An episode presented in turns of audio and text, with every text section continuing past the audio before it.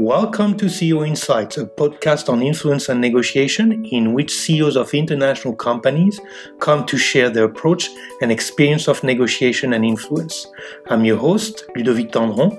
I'm a business and strategic partnerships developer, lawyer, expert negotiator, and the author of The Master Key Unlock Your Influence and Succeed in Negotiation. I have the pleasure to welcome today Marine Tanguy, a groundbreaking maverick in the art industry. Marine is the founder and CEO of MT Art Agency in the 30 under 30 Forbes list of the brightest young entrepreneurs in the art business. She was also a muse for Chloe Luxury Fashion House. Hi, Marine. A great pleasure to have you with us today from uh, Ile de Ré. How are you today? Yes, very well. Lovely to be here.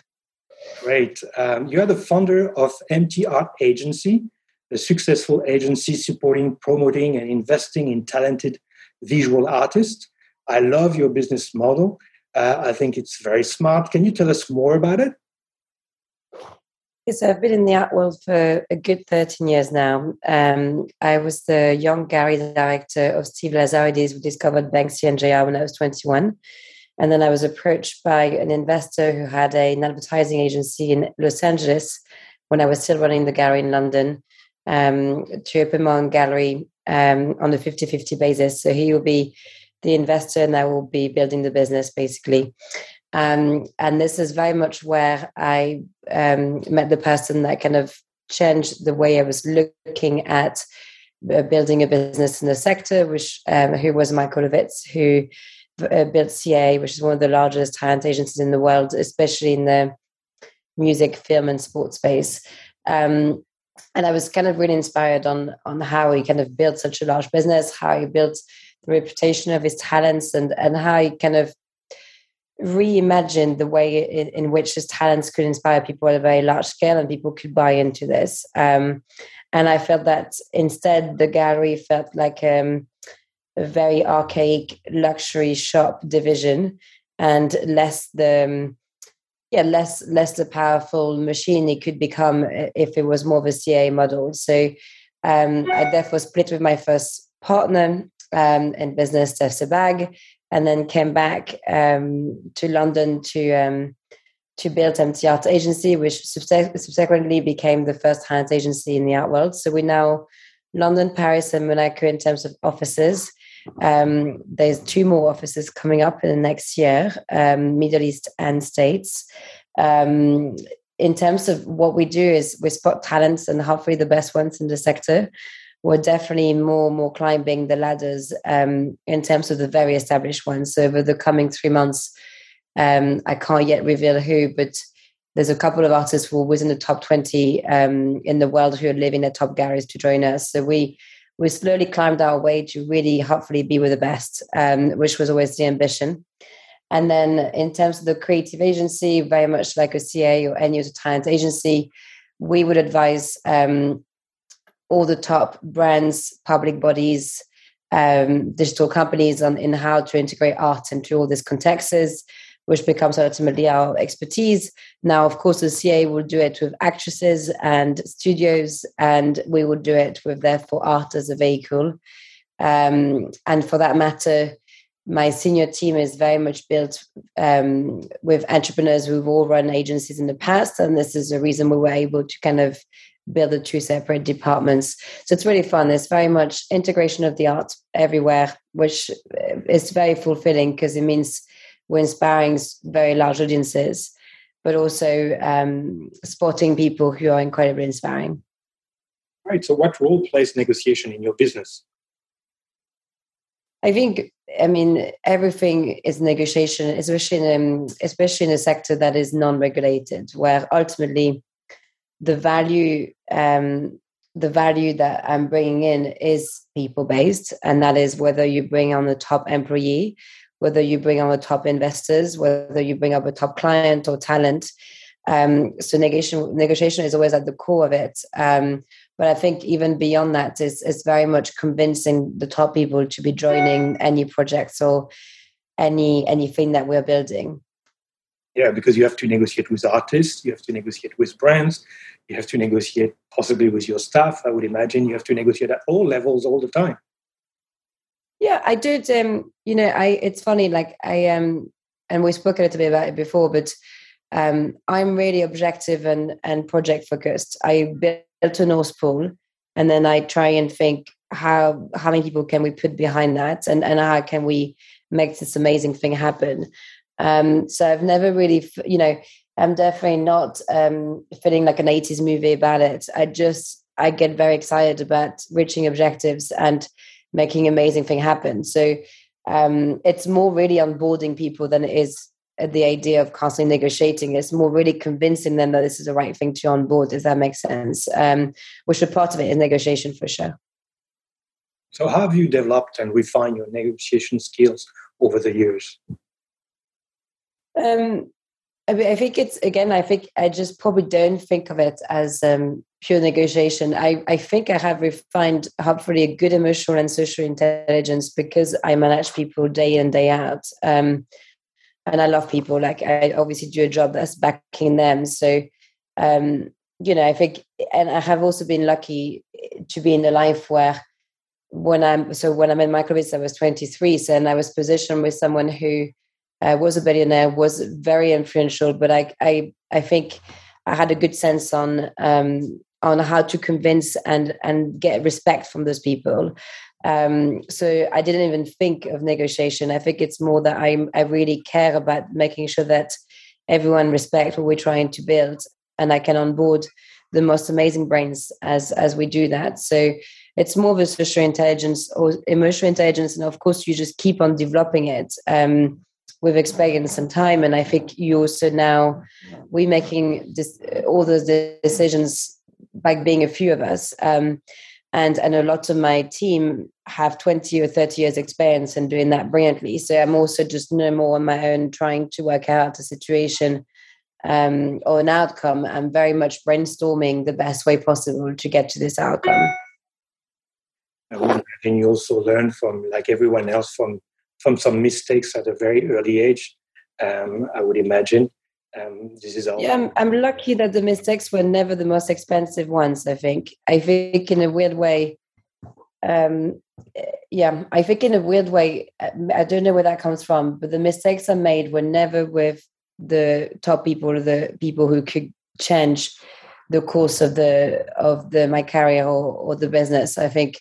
Um, otherwise, yes, you always make mistakes. There's always better ways to do it with people. I think you, there's always enormous room for improvement. But I'm lucky that my people mistakes were not expensive. They were usually they were usually things I could improve on, but they were not things that could collapse me or could change totally the way the business could be structured. Right. So art can be quite subject, subjective and, and emotional. We, people call it an emotional asset. Um, does it affect your negotiation in any way? Or, you know, when you negotiate with an artist or you negotiate over a masterpiece or something like this. Um, does it affect your negotiation? The fact that it's emotional, uh, it's emotional, it could be also subjective, or is just a normal negotiation for you?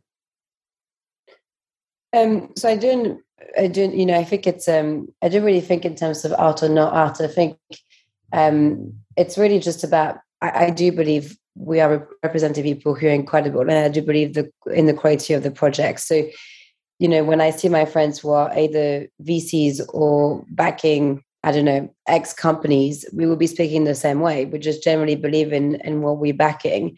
Um, so I think it's it's less pitching an asset, whether it's emotional or not emotional. When my friends who are VC invest in companies, they will pitch it emotionally because they think the funders or the team are incredible. You know, they they think that company can change or disrupt the sector that they're in. So I will be speaking in very similar terms in terms of our talents. Um, so now, for sure, there's there's a degree of subjectivity um, because there's a degree of belief into the experience you have in spotting those people and in making sure that they get there. Um, but I don't think there's any difference um, of emotion if you invest in a company or if you hold shares from it. You will be behaving in the same position. You you're basically taking a bet on something to be very big um, and basing it on your exper- experience and expertise of the market that you're reviewing, basically. understand. Do, do you think that women have different skill set skill set sorry than, than than men when it comes you know to influencing others, persuading others? Do you think it's uh, the approach is different when you're a woman or the skill set? Yeah, we we spoke um, we spoke about obviously before the session. I think um, I'm very lucky that I was always mentored 50-50 by men and women. So I've never I've never felt gendered within within the practice I was in. Um, I think obviously, you know, I'm I'm definitely a woman. I'm definitely um, um, I have no issue with my gender whatsoever. But when it comes to to the the business world, I've never felt I was treated as a woman or as a man. I think, especially who was mentoring me or investing in me, like we have Saul Klein, who is one of the top investors in Europe, um, or Helen, who is the same, and same with Frederick as well. And they, I've never felt I was addressed as a woman or a man. I always felt I was addressed as an entrepreneur. And I was more felt I was addressed as an entrepreneur who was either building a small thing or a bigger thing or over different stages of a company every time. So I, I personally never felt gendered. I think though that um, was really nice is one of the fastest growing demographic of high net worth in my sector are women because um, because they were long um, usually not really looked at by a lot of the competitors. So actually, economically, the reason the Kering Group or some of the brands of LVMH work with us is because the audiences of high net worth we can um, uh, we have and hold are much more diverse um, than a lot of my competitors, which is a huge advantage. Now, I think that's more because I represented a woman and I was a female founder, but at no point did I behave differently to my male counterparts in any of these positions. And and I was lucky that um, I was clearly cocooned within a world where Michael has addressed me as as a funder, and he challenged me in the same way that he would with a male funder, um, and expected me to respond in the same way as well. So. Um, yeah, I, I I've never really felt the difference uh, for my part personally. I understand that there's a number of people who think that women face greater challenges uh, in business and in negotiation due to stereotypes, social pressure, etc. Um, I understand that you haven't experienced this. Um, do, do, you, do you think this is something uh, real in the business world? Um, or this is something? Yeah, totally. I mean, the numbers, so that's different. I think the first question you asked was more are we different? And the answer for me is like, I, I'm not. Like, you know, I'm just as competitive as any of my male funders counterparts. And then the female funders I know are exactly the same. We just did a partnership with Whitney from Bumble um, in FIAC two weeks ago. I just don't see the difference between working with a man and a woman. Now, is society constructed to allow female founder to achieve as much? The answer is no, but that's society construct. It's not um, it's not um, a difference in hate into the human beings. It's more the fact that, for sure, society has long been a place where it was harder to build a business if you, if you were a woman. Um, but it was not because a woman was different. It was because of society. In the same way that is, you know, a black or white person will be no different in business, but it's way harder to be building a business if you're black because the society is still putting loads of barriers in a way that it wouldn't for a white person. That's the same. Now, I'm sure and I hope um, the someone who is black will say, I don't see a difference as a funder between me and them um, uh, in the way that they behave, in the way they have ambition, in the way they have drive, and in the way that they're building a company. Um, that's sadly still a society construct. It's changing. As I said, it's turning to an advantage for us because the fact that we are B Corp and we were always much more diverse means that the audiences that we've built for the sectors and the demographics that we have, while we have all the established collectors, we also have new diverse audiences. And that's definitely becoming a huge competitive advantage um, for our public art projects and for the sales that we're making for the artists and for all the brand partnerships. So it has become a positive um, uh, as we speak because I think um, people are looking at it in a very different lens now. I see. So you're surrounded by creativity. You're a creative person yourself, obviously. Does it help you to be uh, to negotiate, to be creative?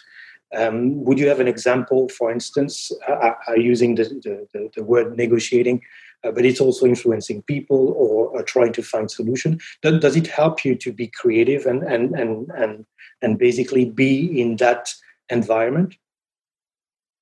Um, I mean, obviously, I enormously believe in the value that visuals, um, even further than creativity, visuals can bring um, to an individual. I think it's um, uh, there's so much you learn visually that you don't even words learn through words. It's, it's such a powerful communication, and they say that 82% of our communication is actually more visual than it is verbal. So I, I so believe in the power of visuals for sure. I think the um, I'm someone that visualize things, um, and that's the way I'm. I am as an entrepreneur. I visualize where I want to be and where I want the company to be before I build an execution behind it.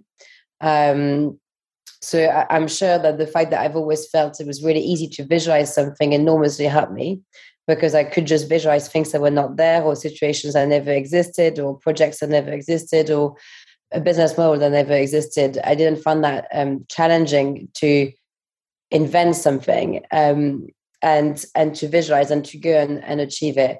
I think it's um, I think it's it's um, you see it more and more with the large funds like a Sequoia, where they will have a design and creative labs for all the companies they invest in to kind of learn from that. Um, and I think people are definitely talking more at length on the power of that visualizations uh, that I mentioned, um, which I think is super powerful because I can definitely get a I can get a team or I can get investors on board by just visualizing something. I'm and, and my brain finds it quite easy to onboard people on that basis.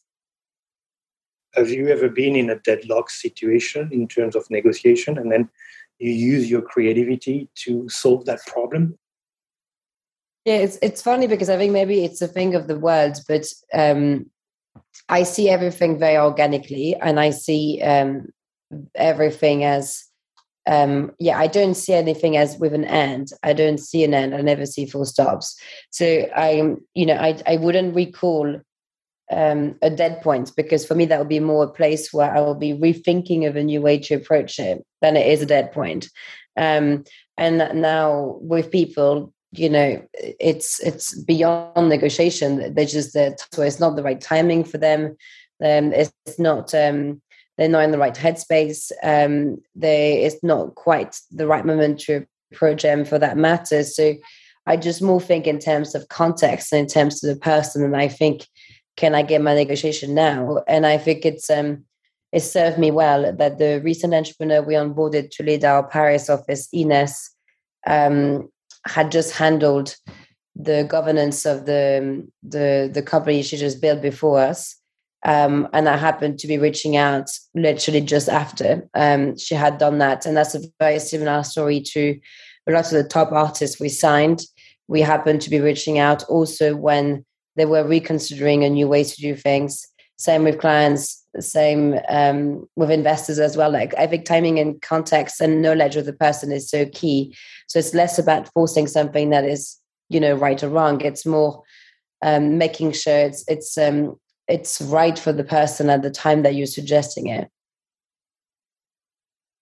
There, are there any books um, that you consider as um, um, key um, to your self development?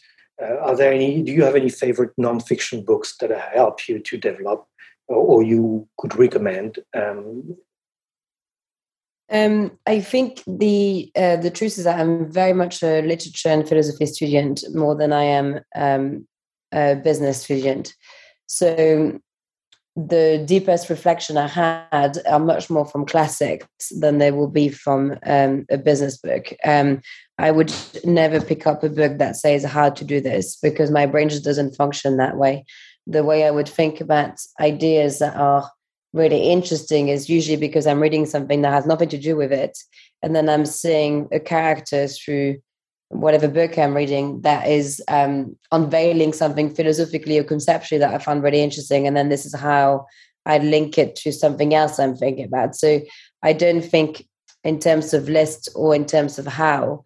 I just I'm trying to get to the bottom of the right ideas, and then By the second I'm convinced of the idea, I bring it back on board into what I'm building. So I think philosophy books and uh, classics are much more the influence for that matter, uh, because this is where um, the reflection is is going in so much depth that you you can really reach a really good quality of ideas and then kind of bringing it back.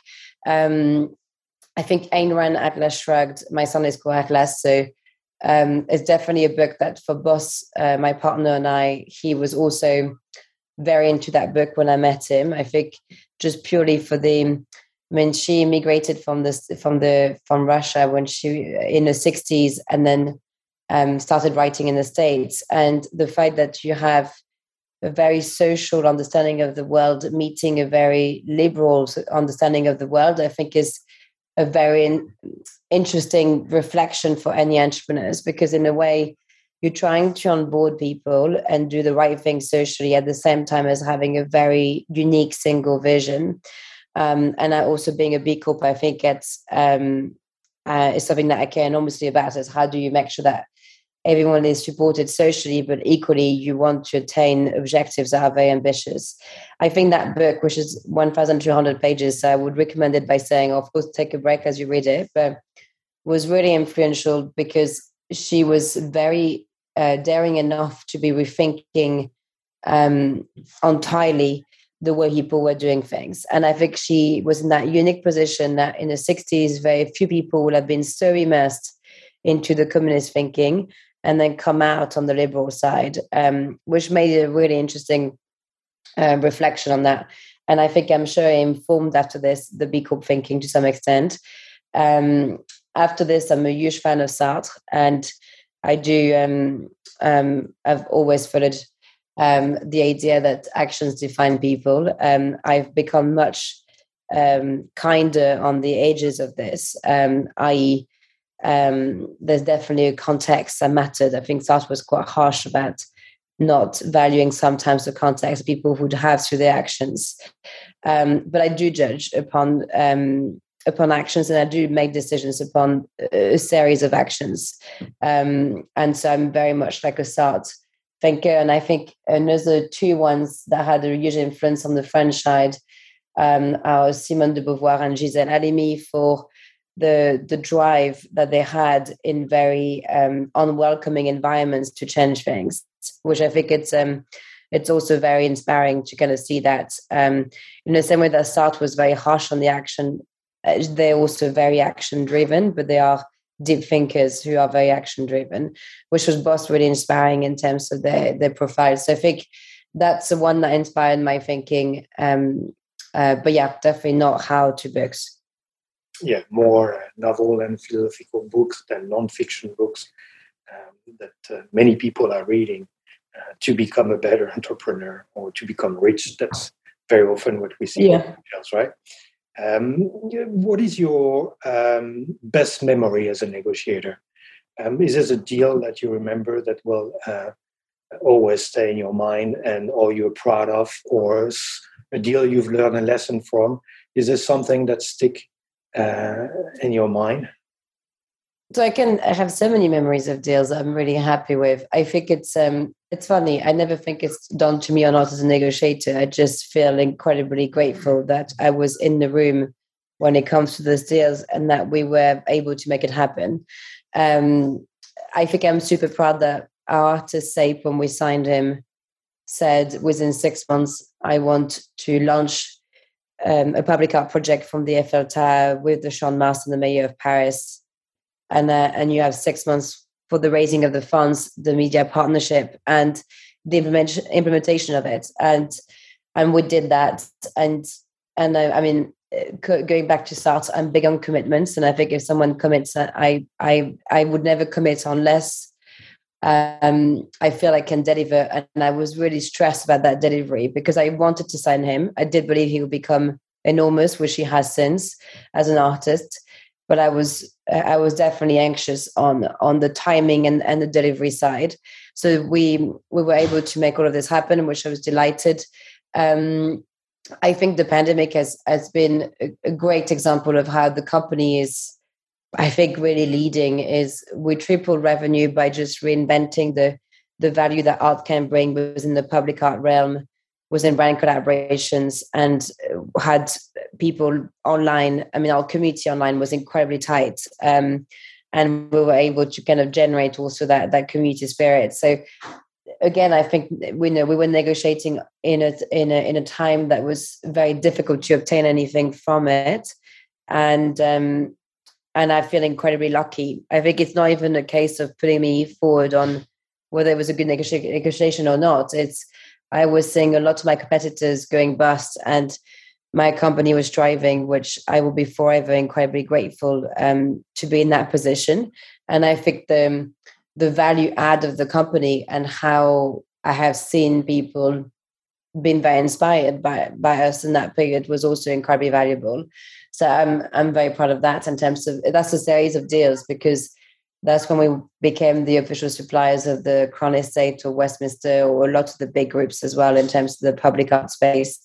Um, I think I think it's less deal making again, but we generally have the top people in my sector who do respect us, and I'm proud of that. And whether it's irrelevant whether they like us or not, there's a deep respect that goes with how we we run as a company and, and the ambition that we have.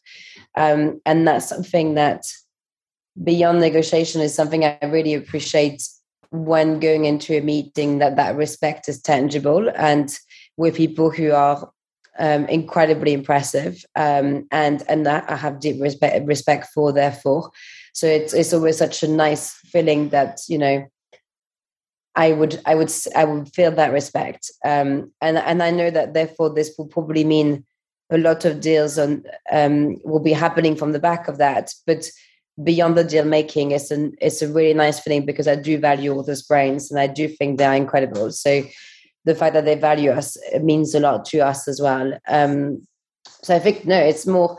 I mean, I have so many happy memories. I think you know the answer is I'm very proud of what the team and the artists are doing. Um, last week we were projecting Marble Arch, which is a um, symbolic uh, place in London. Um, and it was absolutely magical to see crowds and crowds and crowds standing and looking at the art of the artist. And then we flew to COP26, um, which was um, um, for the project we had done with Octopus and Olaf Eliasson and Robert Montgomery and Little Sun. So every day is is it's deals that we've made happen that I think are incredibly valuable. I think are incredibly difficult to make happen um, on the um, on all levels, and yet we have seen happening. So it's a it's at I'm at the stage of my life where I'm just really really grateful for it. That's that's impressive what you've done, and I know the stress it can generate, especially when we talk about events and stuff. Um, I know a bit about events, so uh, I know that uh, it's uh, it can be very stressful. But it's amazing what you've achieved. Uh, what, what can, can, you offer a piece of advice um, that will help entrepreneurs um, in negotiating, of course, um, but also um, with their business, uh, possibly women um, what piece of advice could you give you know to the people who will be listening and are uh, either entrepreneur or want to be entrepreneur? I think the what i'm what i'm very lucky for is so when i built mt art i had the age which was 25 where you just do not compromise. You just put on a piece of paper everything you would dream to see and then you hope for the best and strive for the best but it's a very sweet age um, for that matter because compromising at times when you're defining a vision can actually be something that's um, that can yeah that can actually compromise your vision that can that can reduce it or or that can not make it as disruptive or as impactful as it could have been. And and so i think it's not to say you have to start a business at 25 is to say that I have loved being a non-compromising funder to start with before I was, I was a CEO and to be really true on all levels to what the vision was, even if that meant it was really hard or not done or criticized. Um, it was very, it was a very clear vision that I put on paper back then and that I stuck to. And so I think it's um, as hard as it is when you start, therefore, um, is, is to try and have this intensity, but also this um, this clear vision as much as you can and ignore the rest because in a way i listen to everyone right now because i'm a ceo so i have to listen to everyone to make the right decisions. But i'm so glad that i listened to nobody um, as a founder because it meant that i designed something that nobody else did um, but then of course as you grow then you have to listen. You have to almost change your personality to just make sure you hear everything and, and re- really integrate it.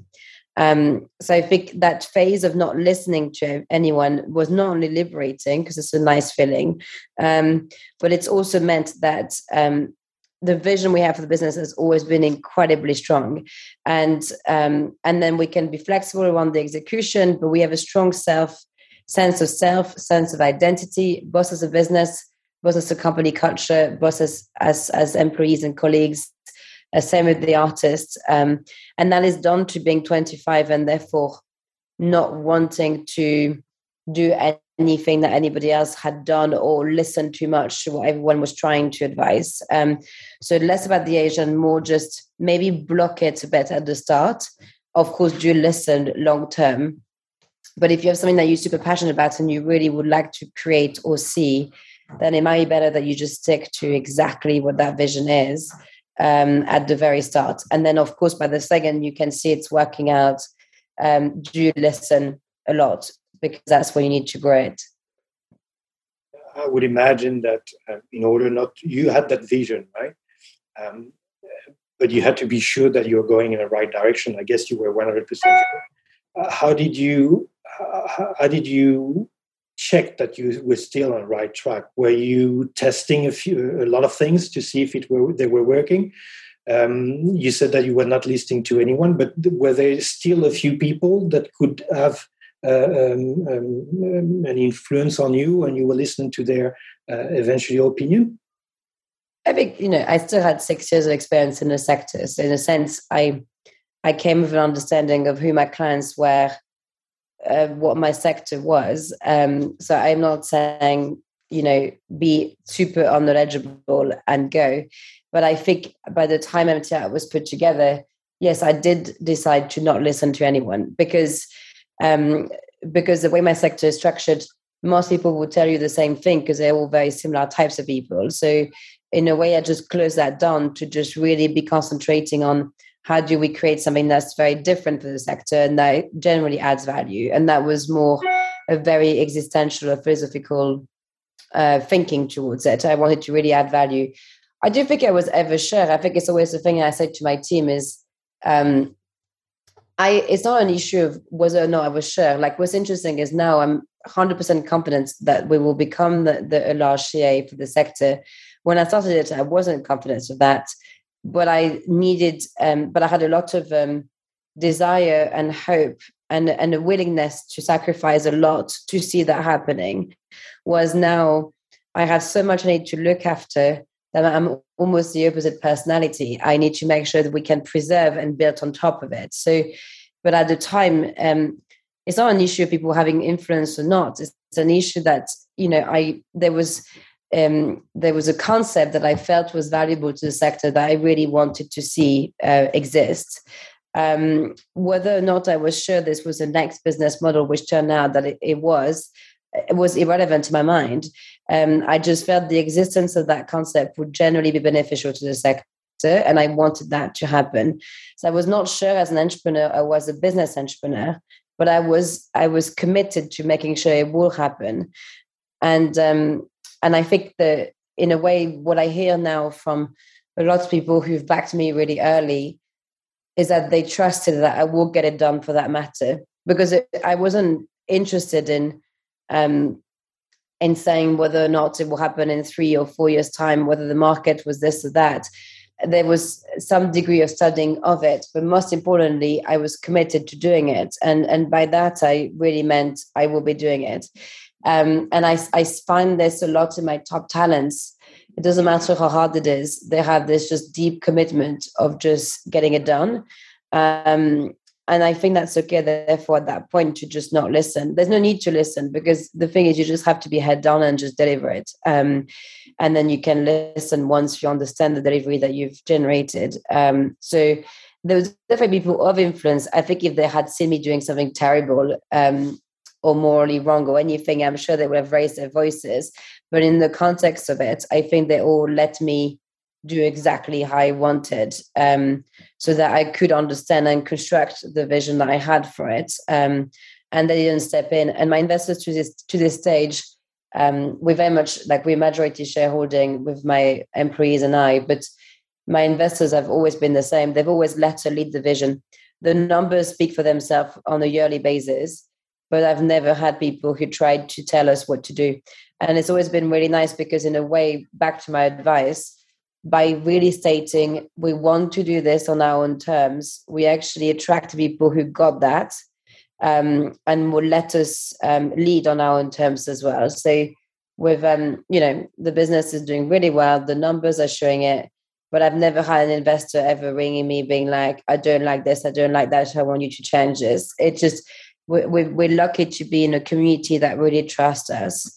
And I think we've, um, we've therefore established that trust at the start of the company by saying, this is, we're going to do this that way, and that's it. If you want to come on board, fantastic. If you don't, then that's that's fine too. So I think it was it was not um it was not a case of um being reckless it was a case of we were very clear on what we wanted to achieve.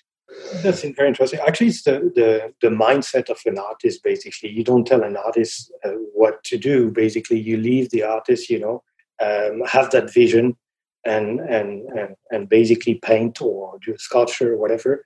Uh, that's, that's basically the mindset you had. Um, it, um, that's what I understand. It means that you had a vision and you wanted to create something, and then you don't stop an artist. You let an artist uh, expressing himself or herself and uh, and just come up with a, with a nice piece of art, right? Yeah, and I think you know again from kind of being a lot in the VC world nowadays, like I think most founders are like this, um, and I think smart investors um, understand that. I think Saul or Frederick say they've both been incredibly successful entrepreneurs themselves, so they understand when it's time to just let the person do it and when it's time to actually because when I come to them for advice, and obviously they're delighted to refer it to me, but they also understand when is the right time to step in or not, and and when is the time to just be behind and and to let the person do it, which I think is a very smart way of investing. Um, and I am the same as an investor now. When I see funders I like or companies I like, I just let the funder lead. Um, unless the founder is specifically asking me for expertise that I would have that would be helpful, I just tend to just let people go.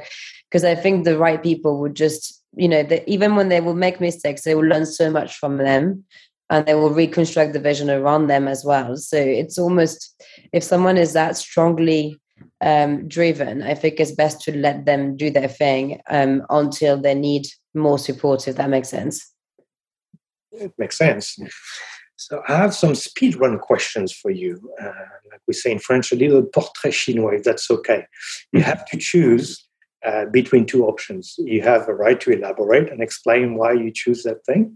Um, but I would like um, to ask you these questions if you don't mind. So, modern art or classical art? Both. I can't decide. They're so incredibly relevant to each other. They can't go without each other. And today? maybe you, you your opinion will change tomorrow but if you had to choose no it's impossible. It's like if you were saying past present future they they run alongside each other. Fair enough. Uh, another difficult one paris or london? Uh, sorry? Paris or london? London for me totally. I think paris is a really interesting time for paris because there's um there's definitely a growing market and and more opportunities happening. And this is what we've built an office there and a team there. Um, but i'm more of a londoner because uh, until london changes if london changes again then i will probably be less a londoner. But londoner as it stands um, is an incredibly dynamic international city where a lot of the top brains still are. Of course if that changes and if the, the top brains move to paris then i will move to paris same. Difficult one. Island life or city life? Um, city life for me too. I mean, I live literally behind Oxford Street, and my office is three minutes walk from my house. So I'm totally a city person. Um, I love proximity, and um, and I love access. I like the fact that I have access into everything, including an airport if I want to escape it. But I have hundreds of accesses um, every five minutes, and I think the issue that I have with um, the countryside is the lack of access. Uh, it's beautiful. It's obviously resourceful, and, and I'm from there. But I love access. I love the fact that every day my life changes every five minutes on what's going to happen to it. But it doesn't matter because the city can provide me with new ways to look at it or solve it because there's so many excesses in a way that a place like the countryside would just never be able to solve it for me because it will restrict the ways I could respond to it. I'm asking this question just for people that are listening because you come from an island in France called Ile de Ré. So I just want, and you are in Ile de Ré at the moment. Champagne? Yes, it's or, beautiful. Yeah, it's beautiful. Sorry. Champagne or cocktail for art preview? Um, I mean, basically, I definitely had a lot of both. I think is the answer. Um, I'm definitely a Blanc de Blanc Ruinart person, champagne wise. And they're also one of the partners of one of my artists. So I've been very lucky to be treated to them. I think that would be for an art preview because I like I like the feeling of champagne for celebrating something. But I love a cocktail when it comes to um, the storytelling of a cocktail bar or iconic place. I think that it would be a shame to go for champagne because you almost want the cocktail to represent that storytelling. Um, but champagne is such a fun celebration drinks. It's if um, and I love celebrating things, so I just feel that it's a better celebration drink on that level. I see. Flat or heels? Um, I cycle quite a bit, so I think frankly flat makes my life much easier. Um, I've never lived in a very hilly place, so I have I can't actually relate to one. Um, I, I, know that San Francisco was uh, quite hilly, and I must say I could not cycle in that context. So it probably frustrates me on a daily basis because in London I just go to from point A to point B so quickly on the bicycle that by the second it's hilly, I will have to commute or take the bus or the tube or the taxi, which will probably mean it'll be much harder as well. Very uh, right, because it it rains a lot in London. You're not afraid of the of the rain, so you cycle under the rain. No, I mean yeah i don't mind at all but it's it's such a convenient yeah everything is so convenient. It, you literally just it's a 10 minutes for me where i'm located is a 10 minutes access to anything um, which changes the way you appreciate the city. Organized or improvised? Or improvised? Um, i think i'm generally because i'm a single founder if i had a partner i think i would have had to pick having been a single founder to start with, I really had to be both um, because you know you have to be constantly spontaneous, improvising, creative, proactive. But equally, if you don't stick to all the commitments and the to dos you set yourself, you just cannot run. You cannot run it. So I think you develop it. I'm very much 50 50. I'm someone that can complete and has an inbox zero, always had um, on a daily basis, but equally someone that is very comfortable with being spontaneous or um, redesigning the day midway.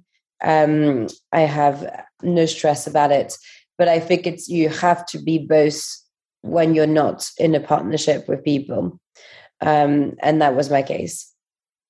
I see. TV shows or movies? I don't actually watch any of it. like I don't think I, I don't watch movies or TV shows.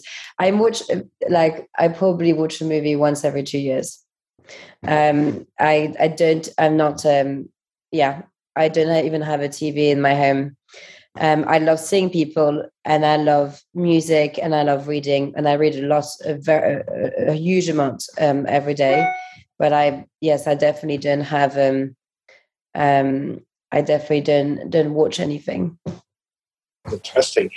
If you were a masterpiece, what would it be? Um, I think it was less if I was one and if I wanted to support one. I think the the one I adore in the Louvre is uh, Géricault, The Raft of the Medusa, because it's an incredibly strong political piece as well. Um, but I don't need to be it. I just would love the the work to be looked after and to last because historically it has so much importance. Um, I don't need to be a masterpiece. Will you travel in the future or in the past? Um, past because I want to acquire knowledge. Um, I'm comfortable in creating the future, and I think there's so much joy as well in coming up with what's next. Um, it's a fun thing. You go through all the thrills of of creating it. Um, past because I think it's such an interesting thing and, and a knowledgeable thing to go to understand how you got here in the first place. Uh, but I think I'm comfortable with the future. Um, it'll be a shame to kind of be revealed all the answers. It's like reading the end of the book as you just started it. It'll be quite sad, I think. Um, so definitely not future, I don't think. Then I have a very serious one. Pain au chocolat or croissant? I think both as well. Um, yeah, probably more croissant, but and then my son will have a strong opinion of that. Um, and I'm sure your daughter too. So absolutely. Uh, well, thank you very much, Marine, for this interview and your insights. Um, I wish you the best of luck, and I hope to have the pleasure of meeting you either in France or in England one day. And, yeah, me too. And thank you for the quality of the questions. Really appreciate it. My pleasure. All the best. I hope you've enjoyed this interview. There are more coming with different CEOs, with different backgrounds, stories. Stay tuned. You can follow us on www.ludovic.online. See you soon.